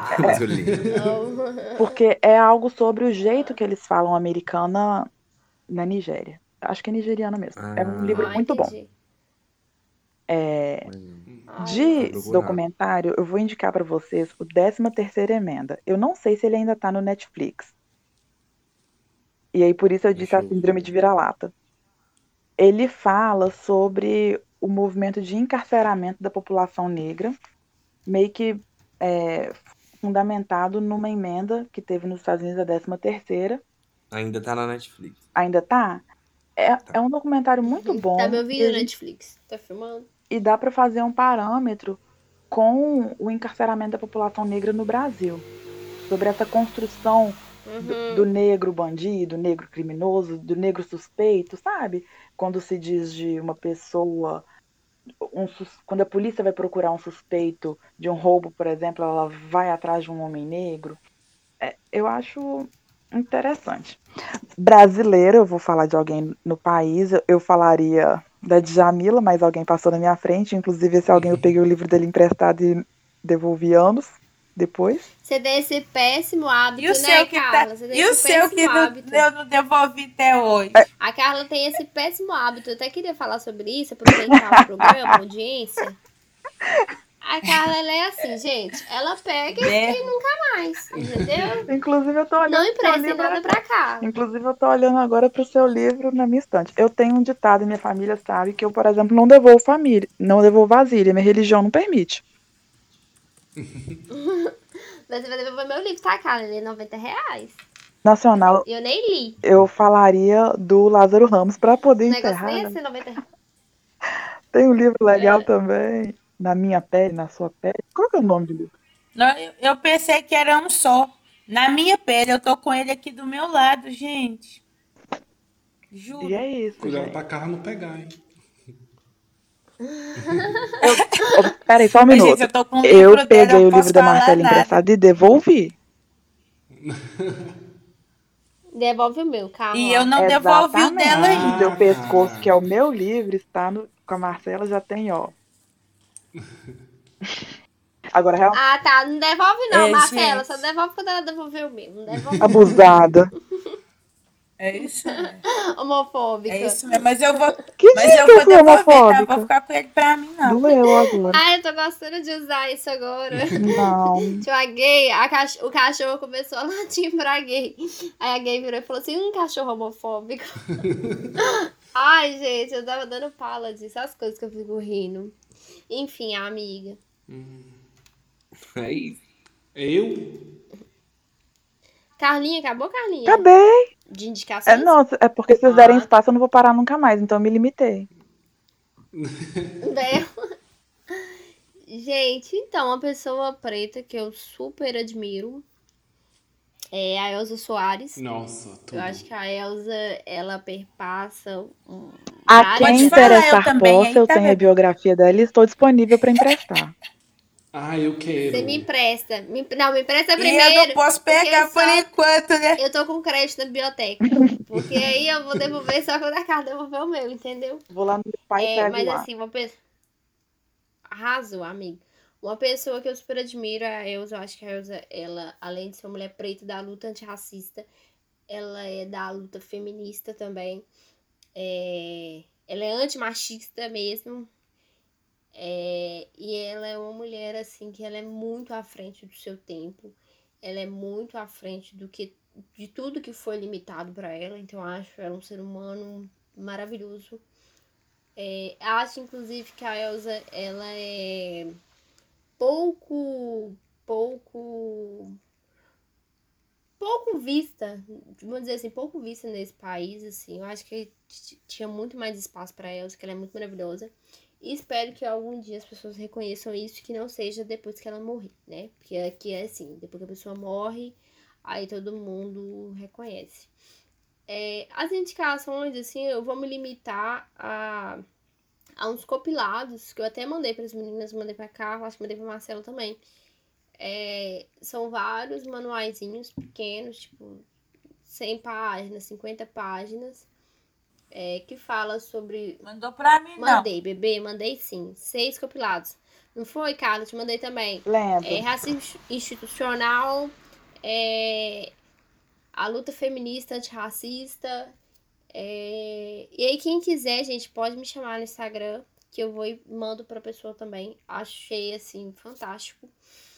É, e é isso, assim, minhas indicações são essas. Matheus? É... Então, eu vou indicar algumas coisas. Eu não tinha como não indicar, né, essa escritura que eu acabei de... O episódio foi aberto com, com um trecho dela, do diário dela que é a Carolina Maria de Jesus. É, acho muito legal assim os textos que ela faz, o diário dela assim, que eu estava lendo, passando, né, para estudar para o episódio. Eu li algumas algumas partes, já tinha lido algumas partes também antes. Eu achei incrível o diário dela. E eu vou dedicar algumas coisas fúteis, entre aspas fúteis, né? Porque Naruto. o quê? Naruto. O Naruto pode ser um pouco duro às vezes. Talvez você não saiba disso, mas. Para fotografia? o... Para fotografia. o... Eu vou indicar uma série que é A May Destroy You, que é tipo assim, não fala sobre racismo, mas é, tá dentro da série, ela contempla né, esse, esse assunto, mas eu acho que o, o mais importante dessa série é, é de como ela é feita, que a diretora é uma mulher preta, e ela é escritora também, eu acho essa série incrível. É, eu acho que todo mundo tem que ver. Eu acho que a gente quer aqui, não já? Já, várias vezes. Várias, né? Mas, mas eu acho que é, é importante mas, a gente endossar, que é uma série muito boa. Ela é muito, muito boa. E alguém nacional, eu pensei em indicar a Isa, que é tipo assim, uma pessoa Não, maravilhosa. que é do, né, é do movimento e uhum. que tá em ascensão, né? Que eu acho legal também. E ela fura a bolha. Ela fura a bolha. Mas também é aquela coisa, né, gente? Também. Higienização também, né? Eu acho que eu, eu vejo. Eu já trago uma problematização aí. Você acha a higienizada? Eu, eu acho. um pouco. Ah. Também acho. Então, gente, também acho. mas, mas é tipo assim. Entre Isa e é tipo assim, mais. Mas eu acho. É, mas só que eu acho que é tipo assim, é da liberdade também dela ser quem ela quer. Não, sim. Igual, por exemplo, a Beyoncé. A Beyoncé é super higienizada também. Mas eu ia até indicar uma, uma música da Beyoncé também. Já vou aproveitar, você já falou da Beyoncé. É Flawless. É muito bom essa música. Que e quer dizer flores. Da, da Chimamanda. Tem um trecho da Chimamanda. Uhum. É. Porque, tipo assim, eu vejo essa higienização. Eu vejo a higienização na Thais Araújo.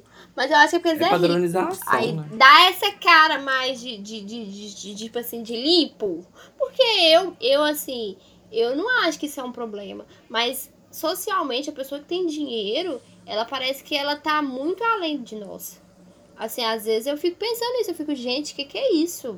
É, você pega uma pessoa, Juliana Paz, Juliana Paz antigamente, Juliana Paz hoje, o dinheiro também é um transformador, né? E a gente sabe disso. E daí eu vou fazer um comentário esse... que talvez vocês não concordem. Normalmente, hum, as mulheres pretas que são reconhecidas como lindas, se você for pegar os traços do rosto, não são normalmente fenotipicamente negros. Então a Isa tem nariz ah, menor e a boca menor. Né? Exatamente. A Miss Universo que ganhou agora, que é Verdade. é negra, tem os traços finos. A Thaís Araújo tem os traços mais finos. Sim. A Beyoncé Sim. também tem os traços mais finos, por isso que a gente fala mal do Jay-Z. Mas é isso, gente. É e, e, e, são mulheres E são mulheres que têm um corpo que é colocado como corpo padrão. E aí, assim, a pele pode ser escura, mas os traços são mais finos.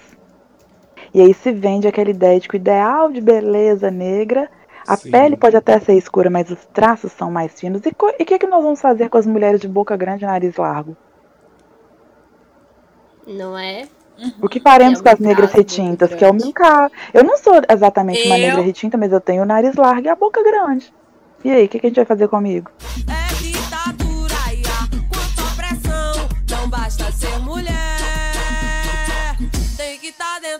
padrão, drão, drão, drão, drão. Dentro do padrão, drão, drão, drão, drão. Tá vendo, Jonathan? Tá vendo? Ó, o que eu tô você que é homem branco. O que que você, enquanto homem branco, vai fazer com relação a isso? Aí botar a mão na consciência. Né? Botar a mão na consciência. Porque é verdade, né? Gente, é verdade, nós já estamos quase duas horas de episódio. Mas se a gente for ir além, a gente vai falar sobre a solidão da mulher negra, que é outra problemática, né? Uhum. Porque, tipo, isso rola pra um caralho. Jonga já cantava, né? Depois a gente volta pra falar disso. É, tem que ter o parte 2. Porque Jonga já falava sobre isso, né? O boyzinho que dá vida boa pra buceta branca. E tem muito disso, né, gente? Os caras palmita, palmita pra caralho. Mas enfim. É, dito tudo isso, a gente vai ter que ter uma parte 2, sim. Porque nós temos tema pra muito mais. Mas a gente já estourou todo o nosso tempo. É, o namorado do Jonathan, que agora tá morando junto com o Jonathan. Eu não quero estar falando da vida pessoal do Jonathan. Mas tá morando junto com ele, já tá na cama esperando o Jonathan. Então, assim, né? Eu tenho que trabalhar, gente. A gente, é, a gente tem que pôr Né? na consciência, né? Então, assim, gente, é, foi ótimo, foi muito maravilhoso. Eu já sabia que seria maravilhoso, porque vocês duas são muito maravilhosas. É, e quando eu falo vocês duas, tô falando da carta da Marcela, não é de você e do, do Matheus. Que tá, abuso! Jonathan? É, é, vocês duas são muito maravilhosas. Olha assim. só, Eu acho gente. que a gente, né, a gente consegue é, conversar e, e, e, tipo, viajar. Isso é muito gostoso. Quando você consegue, além de conversar, viajar na conversa, assim. É, então, agradeço imensamente a disponibilidade de vocês. É, agradeço as minhas colegas também de podcast.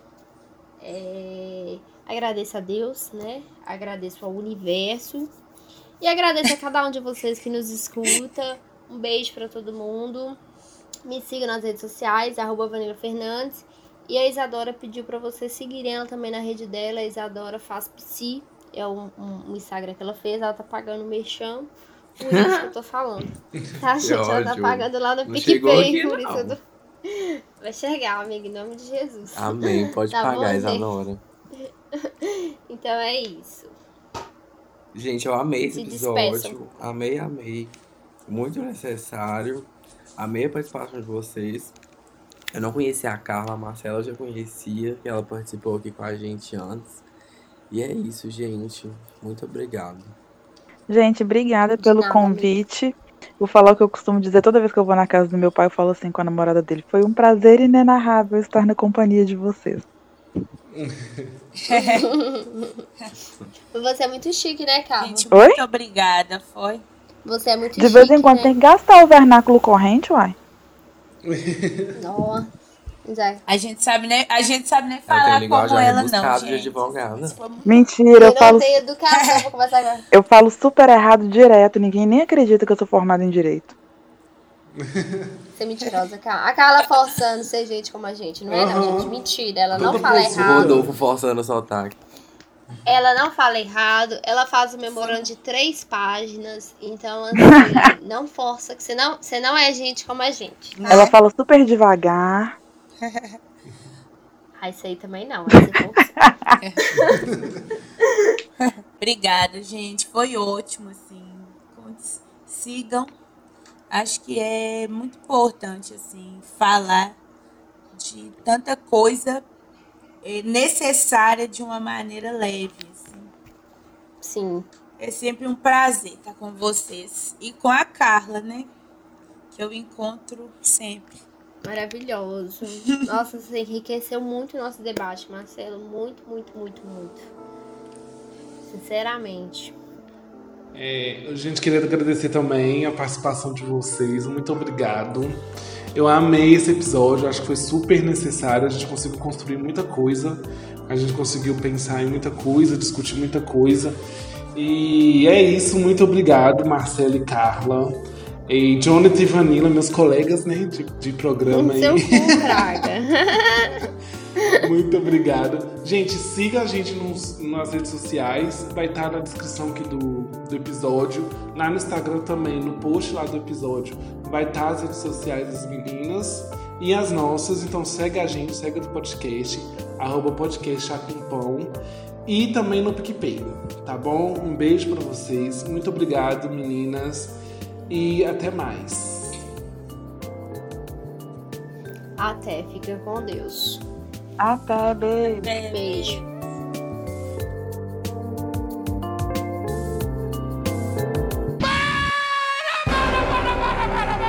Gente, a gente teve todo aquele diálogo ontem.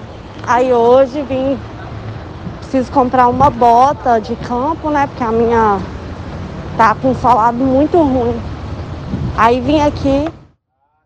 Aí, tipo assim, gente, real. Estou com meu cabelo solto. E aí, ninguém tá ligando assim pra me atender. Eu juro. Na hora que eu tiro meu celular, vem 500 pessoas pro meu lado, velho. Puta que pariu, mano. Vai tomar no cu. Meu Deus do céu!